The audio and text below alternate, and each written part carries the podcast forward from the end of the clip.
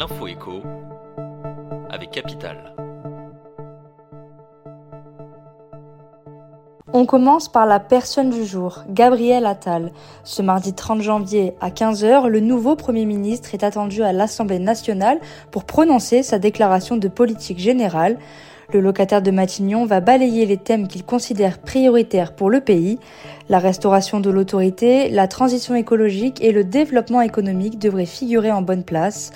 Gabriel Attal devrait également détailler la promesse faite aux classes moyennes de baisser leurs impôts à hauteur de 2 milliards d'euros en 2025. On enchaîne avec le mot du jour, loi Egalim. Depuis plusieurs jours, les agriculteurs voient rouge et mènent des actions sur l'ensemble du territoire pour montrer leur colère. Parmi les raisons de cette crispation, le non-respect de la loi Egalim, votée en 2018, qui est censée protéger leurs revenus.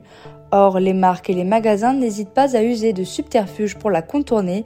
Capital fait le point sur cette loi au cœur des revendications.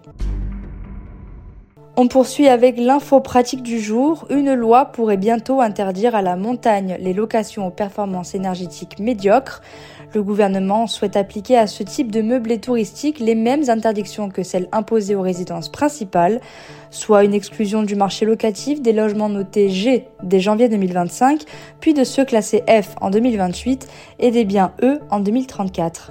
Une interdiction qui concerne deux tiers des biens situés dans les stations de ski. Et pour terminer, l'alerte du jour est signée Georges Nurdin, économiste et écrivain.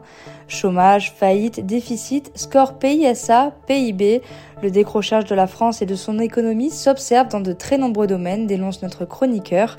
Après avoir recensé les mauvais chiffres, Georges Nurdin se demande si cette avalanche de faits est inéluctable.